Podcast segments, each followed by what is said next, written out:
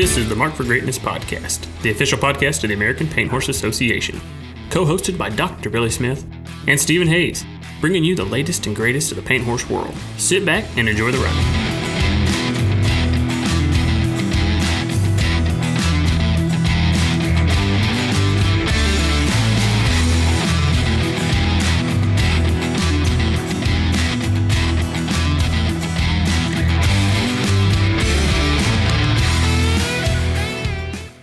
Welcome to the Mark for Greatness podcast. I'm one of your hosts, Stephen Hayes, and along with me again is the great Dr. Billy Smith. Today we have a special guest, Lori Roden.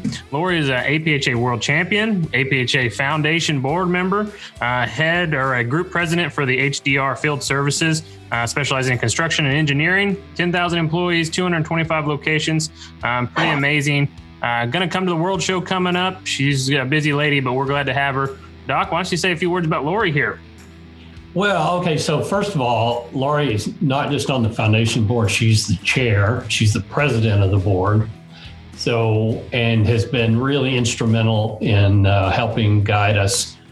Uh, actually, for some time. The other thing about Lori that's unique thing in the paint horse world is Lori has barrel racers. She has hunters. She has halter horses. What else do you have? Does that pretty much cover it? Yeah, I have halter horses. I now, as of this year, have uh, in hand trail and lunge line yearling and uh, show my ranch horse quite often and do some hunter under saddle. So, among our membership, it's that is a pretty rare. Uh, usually, it's we're uh, more like hyper specialized and you're one of those rare people who can do it all, which is really unique in our business. Yeah, absolutely, it is. Uh, Laura, Benji brought that up. Why don't you tell us just a little bit about who you are, uh, where you live, where you're from, that kind of thing, and then uh, you know maybe how you got involved with the paint industry um, in showing your horses. Sure, sure. Thank you. Uh, yeah, I live in Phoenix, Arizona. I've lived here since about 1985 when I graduated college, and um, I have worked for HDR, which is a full service consulting firm that does engineering, architecture, planning and design, and construction, obviously. And um, I started with a little paint pinto pony named Dynamite when I was probably seven years old.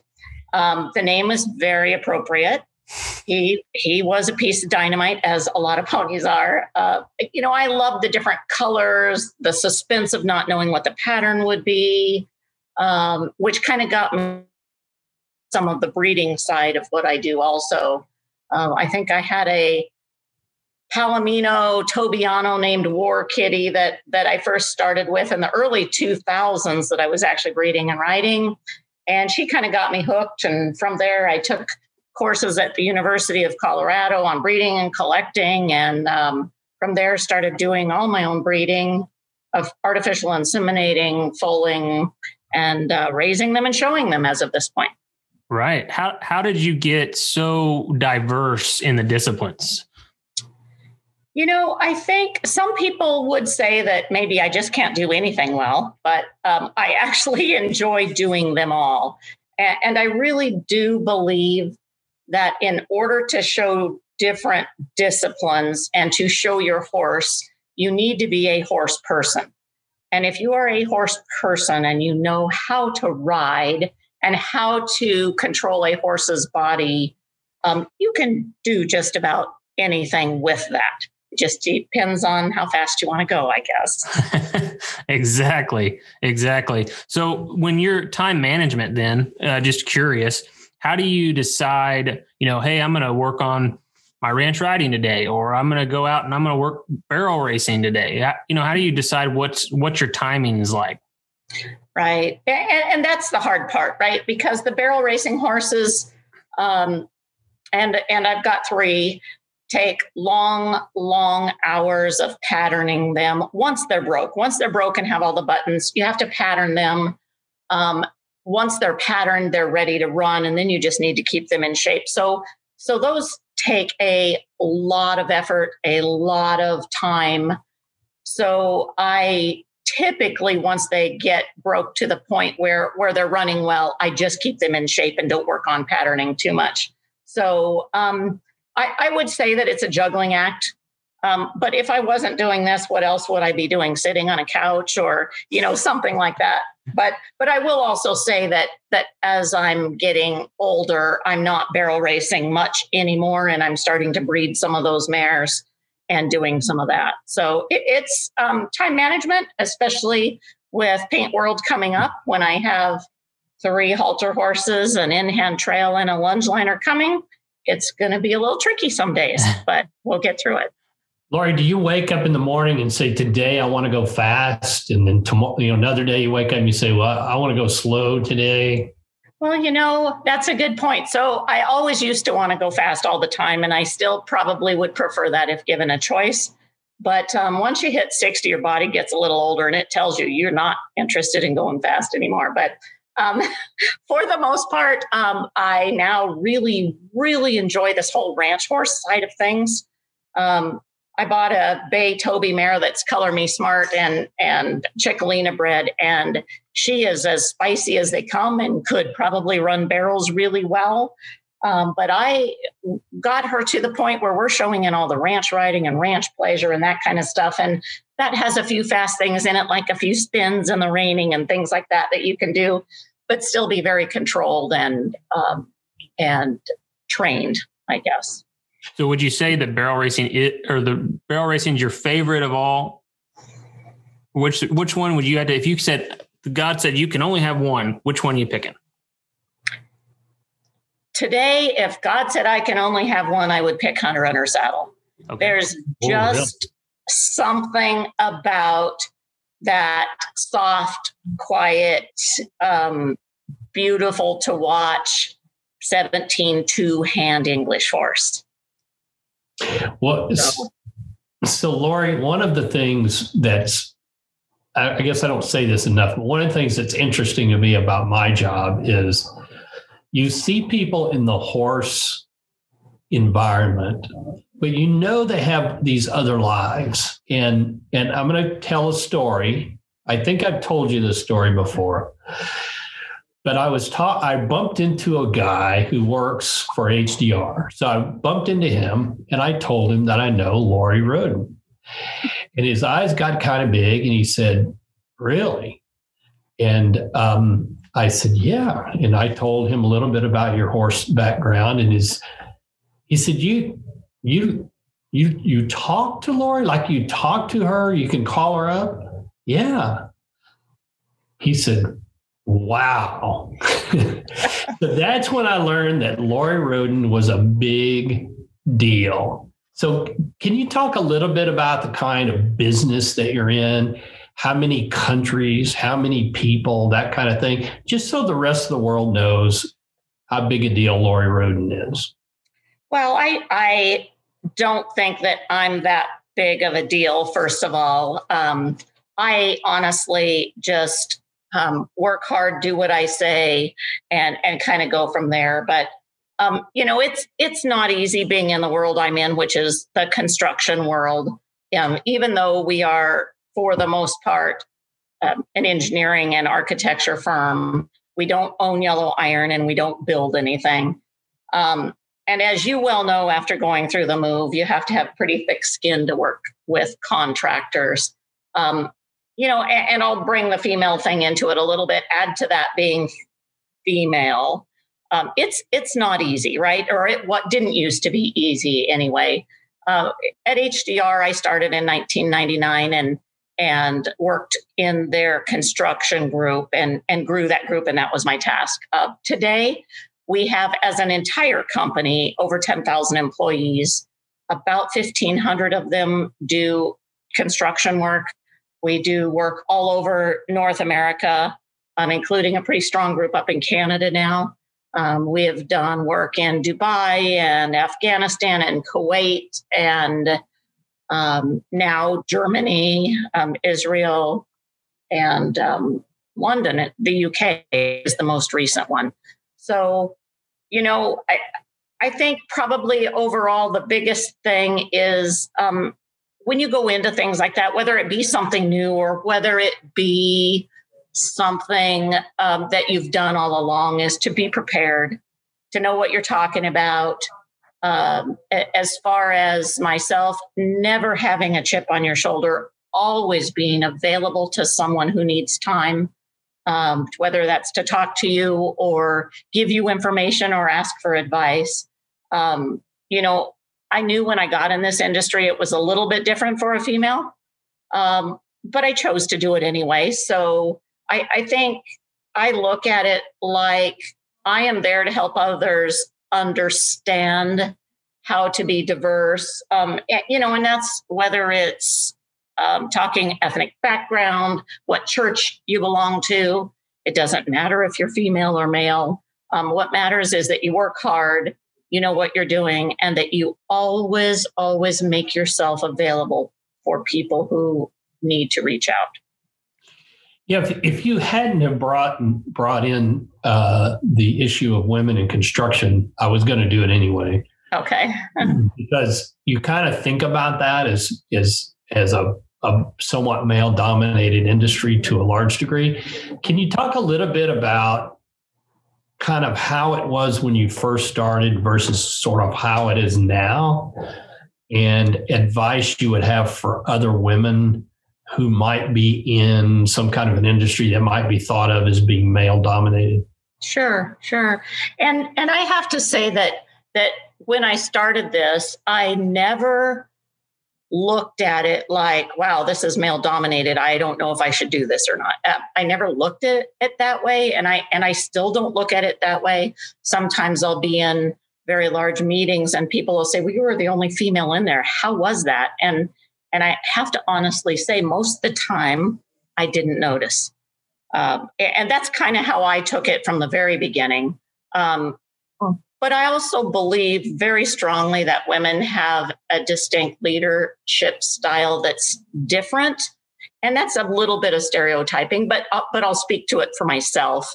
Um, specifically, I tend to use more of a, I'll call it a transformational leadership style, um, where it, oh, you know, I aim to um, create motivation for people, help with job morale, um, help them do better at their job performance. Um, work with those teams you know identify how we want to change if something we're doing isn't right. Um, we need to create a shared vision between all of us to guide through maybe some inspiration. Um, and and i also look at myself as having to be a role model in that role whether it's male or female in there. Um, I also think it's really important for us to get to know staff. Um, I assign them tasks that fit their strengths. Um, I, I think it makes for a better outcome for them and for me. And I'm very big on succession planning and setting everything up so that it can be even better than it was when I came. Um, I personally spend a lot of time coaching my teams. Um, and I really do believe that caring about their personal development is key and not just acting like you do but personally caring. So so maybe strength and sensitivity both kind of comes into that. Um, you know if you look at all the research which i'm sure you've done billy um, young boys were called leaders when they spoke up um, and girls were called bossy when they spoke the same. And and i think really i think what we all need to do is continue making an effort effort to to assure that those ambitious girls are labeled as leaders. And i think that is where the change has came from 20 years ago till now. I think it's very accepted and very open now. Um, and, and i think always too whether it's females or males we shouldn't forget about the more most important task of all and that is maybe to over communicate when leading teams. They feel like you're transparent, they feel like they're a part of it. So I guess strength and sensitivity is is probably my philosophy on, on yeah. leadership. Yeah, I, I raised a female leader um, and super proud of her. But I need I need a little advice. Okay, so so you know, you ever work with anyone who you know was kind of a millennial type, kind of think they know everything, you know, that kind of thing. So, mm-hmm. uh, kind of help me walk through how to do that. Maybe Stephen could overhear a little bit and maybe soak in just a little. We talked a little bit about gender. Now let's talk about age. Okay. Right. Because that right. Stephen brings that up all the time. He's always talking about age. I'm sure he's going to talk about that with me also, but we're going to ignore him for now. How does that sound? Exactly. Step one, ignore it. I like it.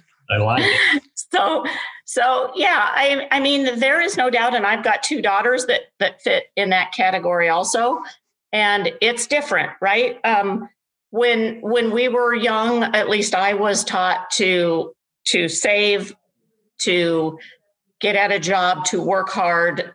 Um, what you work for will come to you. And that's how I was personally raised. Um, I do a lot of reading and listen to a lot of webinars because I think we all are struggling with finding good staff, with keeping good staff, and and finding a way to get the younger generations to to help us. So what what I've done in a lot of cases is I'm a mentor for a lot of people, both within our firm and with and outside of our firm. But what I do is I've taken up probably five or six of them, and I've had them be my mentors. So so when they're um, doing social media, when they're looking at different situations, um, whether it's job related or or personal, um, I ask them to be my mentor. So I want to know why they would think that um, the grass is greener on the other side, and to help me figure out why why it is or is not. Um, I have them help me with my social media accounts because I'll tell you, my two daughters know exactly when and how to put things on social media that stays positive, that keeps you relevant, right? That keeps it out there and keeps it going. Um, so I've actually really enjoyed getting some personal mentors that are of that Gen X group uh, that that help me. It is still a little bit difficult sometimes um, because we are a over a hundred year old company, and and I think when you have good solid foundation, you have to remember that what got us to where we are today is that good solid foundation. But in order to remain relevant and with the times, we have to flex and we have to change. And I'm using those younger people to help me change. And in turn, I think it works for both of us. Well, that's incredibly wise. I was hoping for something a little bit more harsh, but I'll, I'll I I thought it was fantastic, Doc. I am happy to be your mentor anytime you'd like. Just let me know. We'll set it up. I'll put it on my calendar. We can do it once a week. Really, you really want to be helpful. You just really want. So I, we'll I have a, that one and see how it's going. I, I, do have a question. There's a statement about leadership that, um, and it's in in a book. I don't remember who wrote it. I think Doc actually referred me to the book, but it says it talks about you either lead people up or you lead people out. What is your thoughts on that statement? Well, um, I will tell you that that part of that is what I was talking about earlier about listening at any time. I have field services staff that will call me at 10 o'clock at night or 4 a.m. in the morning. And it's because I'm here for succession and I'm here to lead them up. If you don't listen, if you don't have a personal relationship with these people, they will go. Um, I believe over 50% of the people that leave their current jobs is because their supervisor either they don't have a relationship with them, they don't like them, they don't like the way they manage. So, so I really believe that that in this world of and now you know really hard to find people to work and to help and to volunteer um, we have to lead them up it's what makes the future and it's what is going to set all of us up whether it's a volunteer organization or a company we run to be successful in the future. So let me. So we've talked a little bit about what you what you do with horses, and we talked a little bit about your career and your philosophy. Is there any part of that that you can mash together? So what what happens with horses, and how does that help you in your uh, in your uh, career and some of the choices you make career wise? Right. Well, I think it probably puts things things in perspective a lot.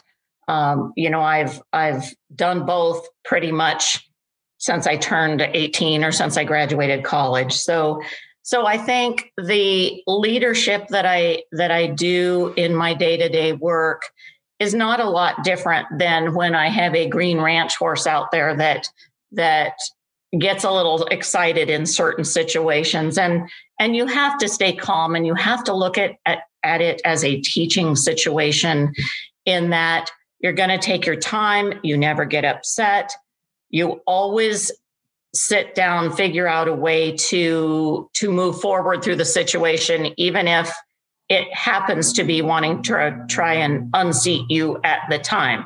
So so um you know first of all hanging on is key. I can do that. And and second of all i think patience is really key. I'm not known for having patience when there's something I want to personally do because I don't want it to take six months to get done. I like to move forward and at least get it started in, in progress.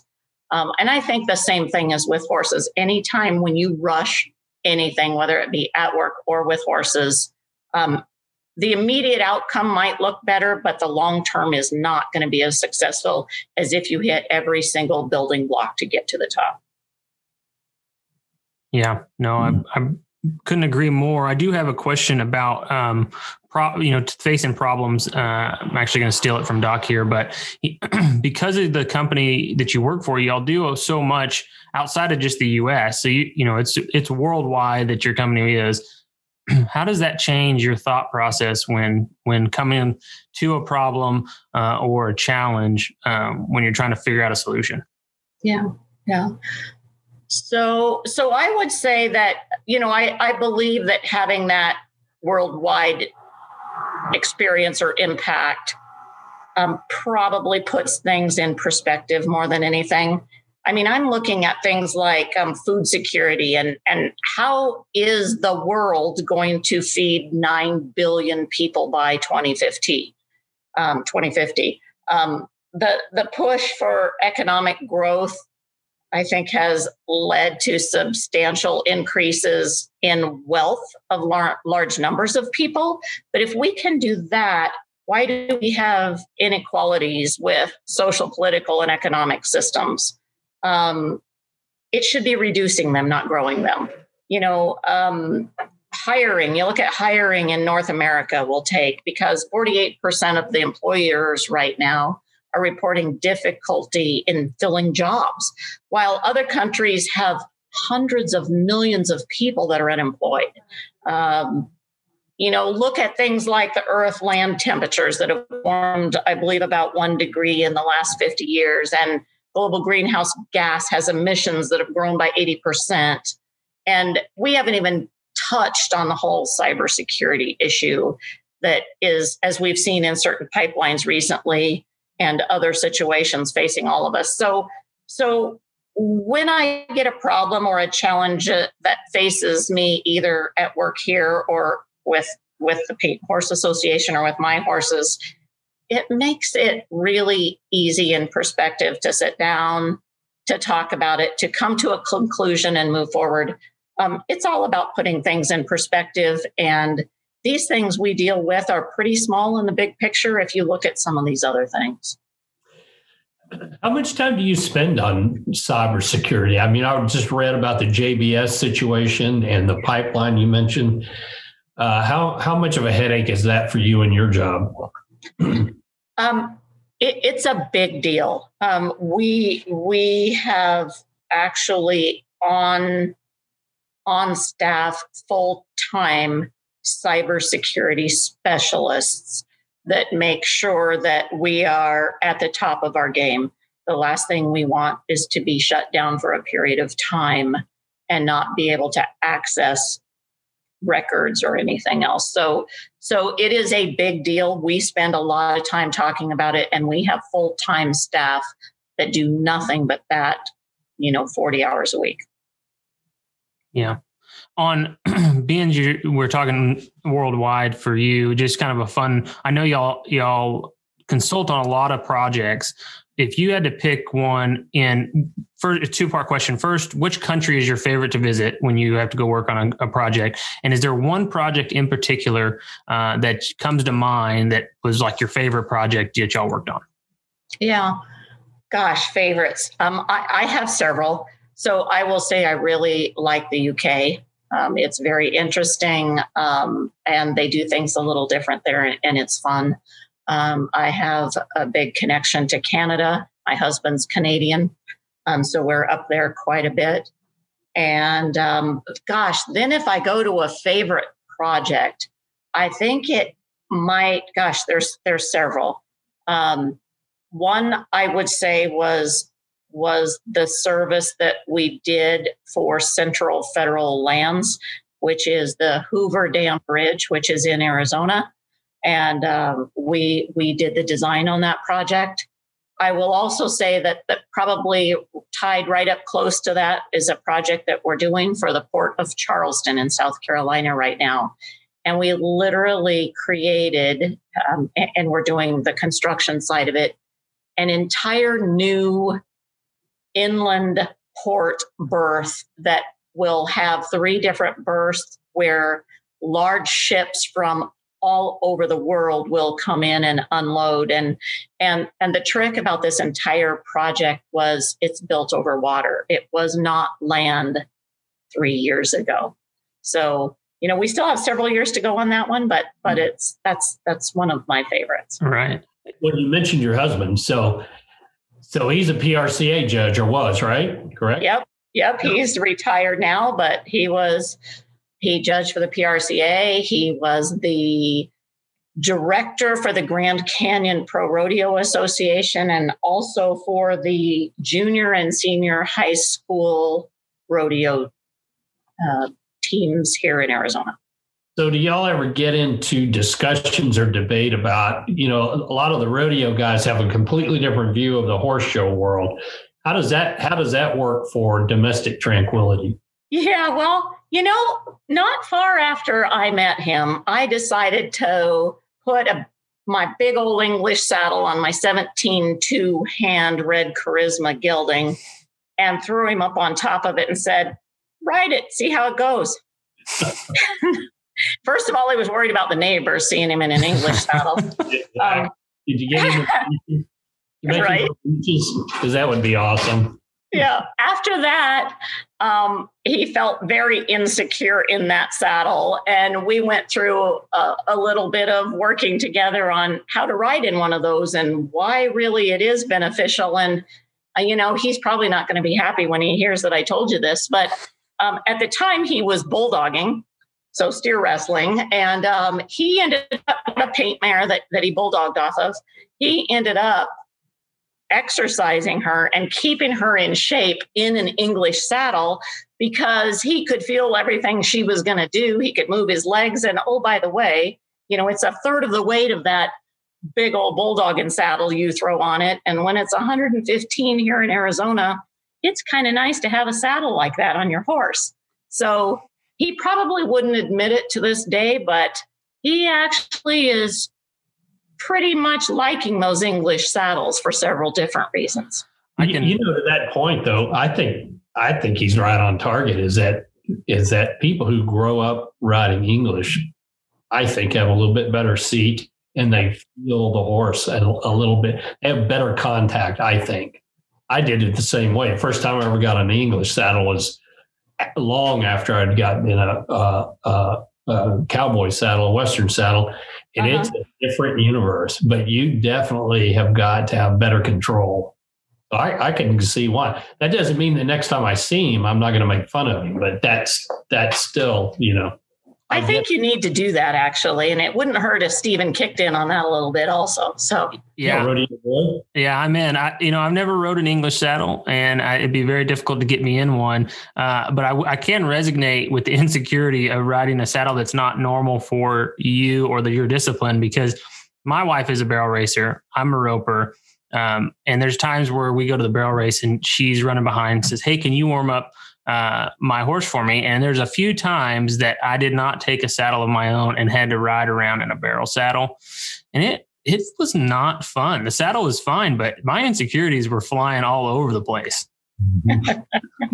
well, yeah, and and actually, you know, it, it's nice uh, with us, and and he ropes now, and and I barrel raced, although I'm not doing it anymore, and and he he really understands what the barrel racers go through when we go to these barrel races because um, you know people think they don't know how to ride and they just get out there and kick and whip and that's not the case at all. But you think about doing a, a 360 you know around a, a two foot barrel and you know trusting your horse enough to lean to the outside and put that weight in the outside that's not an easy thing to do. And and I've put him on my barrel horse a few times and and he's done one barrel. And yeah. he said that was enough. yeah. I, I, I can resonate with that as well. I've had my my wife had a horse that was really hard to get by the barrels, and uh, she would lean on her really bad. You know, I'm just like, just ride the horse, ride it. You know, what's the deal? Like, quit sitting early and ride that sucker. You know, and giving her a hard time. And she finally said, "You get on him, you do it." And I got my first barrel to the shin when I did that. And after that, I said, I am done with this. No, thank you. This sucks. Yeah, I think you could tell a true barrel racer if you just look at their shins and see the dents all the way down them. But, you know, I learned early and had a pair of carbon fiber shin guards made for me that I put on under my jeans. And I feel I feel pretty invincible with those things on. So yeah, absolutely. some armor on. Here we go. Right that's your next purchase right there. Yeah. There you I'm, go. I'm thinking I'm buying the bottom half of a knight suit. That's what I'm thinking. yeah. Yeah. Well, let's talk exactly. about let's talk about the foundation a little bit. Uh, being your chair there, um, what what are you most excited about for APHA Foundation and and looking into the future? Sure. Um, well, first of all, I, I, you know I was lucky enough to be selected to even sit on on the foundation. Billy it's been a little bit over three years ago i guess now. Uh, the overall goals i would say are very exciting of the foundation. You know we continue to promote the heritage of the paint horse. Um, they have donation options of several kinds to promote um, to help with the youth to help with youth scholarships including ways for them even to earn scholarships at the world show um, they have a therapeutic riding program and provide rider instruction certification um, and scholarship information for that, I should say. Um, to me, the all encompassing side of what the foundation does is probably the most exciting. It's um, it, it, it probably is one of the most philanthropic things that APHA could do. We also have a similar foundation where where I work that is very important. Um, and by the way, we need to remind everyone the foundation does have an auction coming up on June 30th at 7 p.m. at the World Show. Everything is on 32auctions.com as we get it.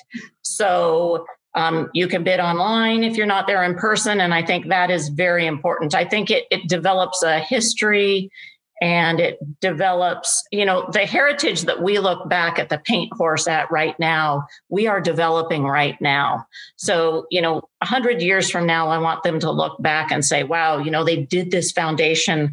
Look what it's done for the youth. Look how it's um, helped youth get to school. Look how it's provided some you know certification programs.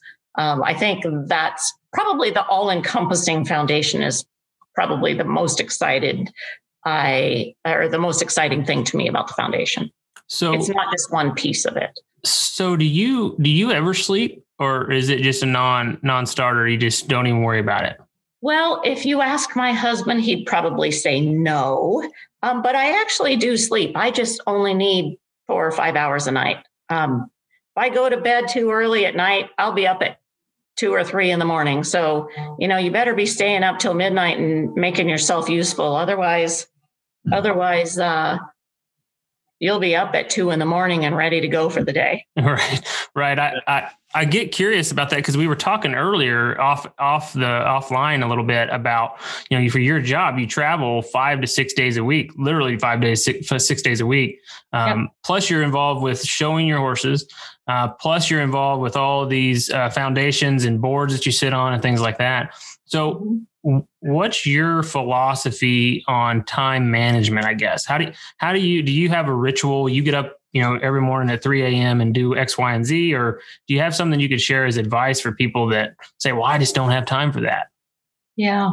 Um, i try and make time for everything first of all. There are some things i have to say no to. Um, I, I, I don't like to but there are some things i have to say no to um, i found with work it's very very key to have trusted people that you can delegate to and trust them to get that done. Um, it, it's I, I, also have some great trainers that that I use on and off right now. My in-hand trail horse is with Limelight Show Horses out of Colorado, and and I wouldn't be able to. Gemma Hudson and I actually own that stallion together, and I wouldn't be able to do it without them. Um, my halter horses are in Texas with Ray Barton. You know, I use Elise Roberts for my hunter horses. Um, and then I keep a halter horse here, my ranch horse here, my barrel horses here, our roping horses are here. So I have a lot of help. It's not like I do this in any way, shape, or form by myself. And and it's really nice to show up at these shows sometimes, you know, sometimes a day, sometimes a week before you show, and to be able to just sit down, relax, work with the horses, um, and, and figure out how you're going to do it. But but I would say, as far as getting up in the morning and having a ritual, I have one, and that is to get up and get coffee. and, and that is my ritual. I'm from there on, you know, just about anything can happen and we can deal with it. But but uh, but a, a good cup of coffee in the morning is my ritual. Amen. Amen. Yes and yeah. sometimes later at night, but depending sometimes on the day. Sometimes yeah. all day. Yeah. Yeah. I, well, Doc, you you put a uh, you just put an IV in for coffee during the World Show, don't you? Yeah, it's like uh, I don't even measure coffee by the cup anymore. I measure it by the pot. So, especially coming up to the World Show, I'm sure. Yes, it's um, yeah. Speaking of not sleeping. yeah. So I've got one more one more thing I want to touch on um, and get your input on. Last year we did an event called the Cowgirl Gathering, and we had it, it was our inaugural event down here in the Fort Worth Stockyards. And you know we talked a little bit about women, women in leadership roles and um, some of that. And so that was kind of our philosophy. Uh, if people don't know, APHA was founded by Rebecca Tyler Lockhart, which I'm not 100 percent certain, but I'm pretty sure we're one of the only breed organizations ever founded by a female, which is pretty exciting. We're about 80 percent female as well in our membership, close to it, maybe 70 76%. Um, but that was kind of one of our things was we wanted to honor uh, the female or cowgirls in the industry. And so we came up with the Cowgirl Gathering. You actually attended this event last year. Uh, it had a speaking portion called the Essence Exchange. And I'm curious to know what your favorite parts or mem- if you have any certain memories out of that weekend when you came down uh, that you'd like to share. Sure, sure, and, and I will say that um, that essence of the cowgirl and and those panels that we had um, there with with the Cowboy Channel and and working in that studio there were phenomenal. Um, Sherry Cervi is is one that attended a luncheon there. Why why we were there, and she has always been been a, a role model for me, especially on the barrel racing side. Um, as far as the entire cowgirl gathering, I don't know where to start other than I just felt at home. it's what I grew up doing. Um, it was a culmination of of not only having female speakers, female leaders, um, female horse people, the headers, the heelers, the breakaway, the the barrel racing. Um, I think there was close to Billy could speak to this better than I. 1,100 entries in the barrel racing there was. Yeah. Yeah. It was awesome. Yeah, you started at 8 a.m. one morning, and I think you ended somewhere around 8 a.m. the next morning, if I remember right. So, It was awesome. yeah, the coordination was awesome. Um, what's really important in a lot of situations like that is you can create anything you want, but the girls showed up and they entered. I mean, it was done in a historic facility. Um, it offer it also, which I thought was really nice, offered paint horses opportunities. It had added money that they would not have received anywhere else. Um, I really look forward to supporting it and attending again this year and to growing growing the number of paints that enter that. In fact, I have um, one paint horse that that I have that was very very green last year, and I'd really love to see some paint horses out there. And maybe that's a challenge to get out there and have paint horses do all three events. Enter in the heading or the heeling, the breakaway, and the barrel racing. I mean, that's a trifecta there that we could create something pretty cool with a paint horse. That would be awesome if somebody did that. Yeah. And, and the plans for this year look like they're even better, adding a few other events and things to it, um, including art shows and things like that. And and I think it's just going to be it's it's something you don't want to miss. Right. Yeah, you'll be happy to hear too. Um, so we're we're going through our speakers now and, and getting them all tied down for this year. Uh, by the way, the dates for that this year is November 12th, 13th, and 14th. Uh, same weekend, just shifts a little bit. Um, but Sherry Cervi is going to be one of our speakers this year. She'll actually be on one of the panels. So excited to have her. Perfect. She is the best in the business. She is. She is just just leading Weatherford Rodeo too this weekend here in Texas. So she's That's she's got right. it going on. Yep, she's uh, riding a brand new stallion that is an embryo transfer from Stingray. Yep. And I actually have a half sister to Stingray here at my house. So Oh, that's awesome. And that that is the High Point Barrel horses. Uh, what are their names again? Um, Jason and Charlie. Is that right? Jason and Charlie, yep, and Christy Christensen runs the breeding program there at High Point Performance Horses. Yeah. Yeah. So That that's all I really have for questions, Miss Lori. Uh, Billy, do you have any other any other questions you'd like to ask before we kick If off? I have any other questions, just thank you for your leadership at uh, APHA and with the foundation. Uh, one of the things about Lori is I've never asked her to help or to do anything and, and been turned down. So she's always a gamer, always uh, always willing to help. And uh, and I don't care what you say. The guy I talked to with HDR, he was right. You are a big deal. Yeah. thank you. Yes. Thank you, Miss Lori. I really appreciate your time. Uh, I know it's valuable with all the things that you do, so we want to honor that. Um, but again, thank you for taking the time to visit with us and share your thoughts on leadership and time and and just paint horse industry stuff. Great. Thanks for your time.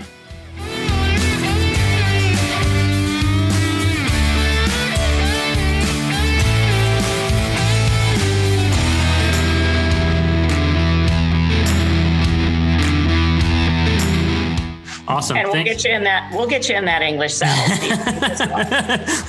Uh, not if Dr. Smith's around. There's no way that's Yeah. happening ever. Otherwise, if we're going to do that, it has to include a pair of breeches. So there you go.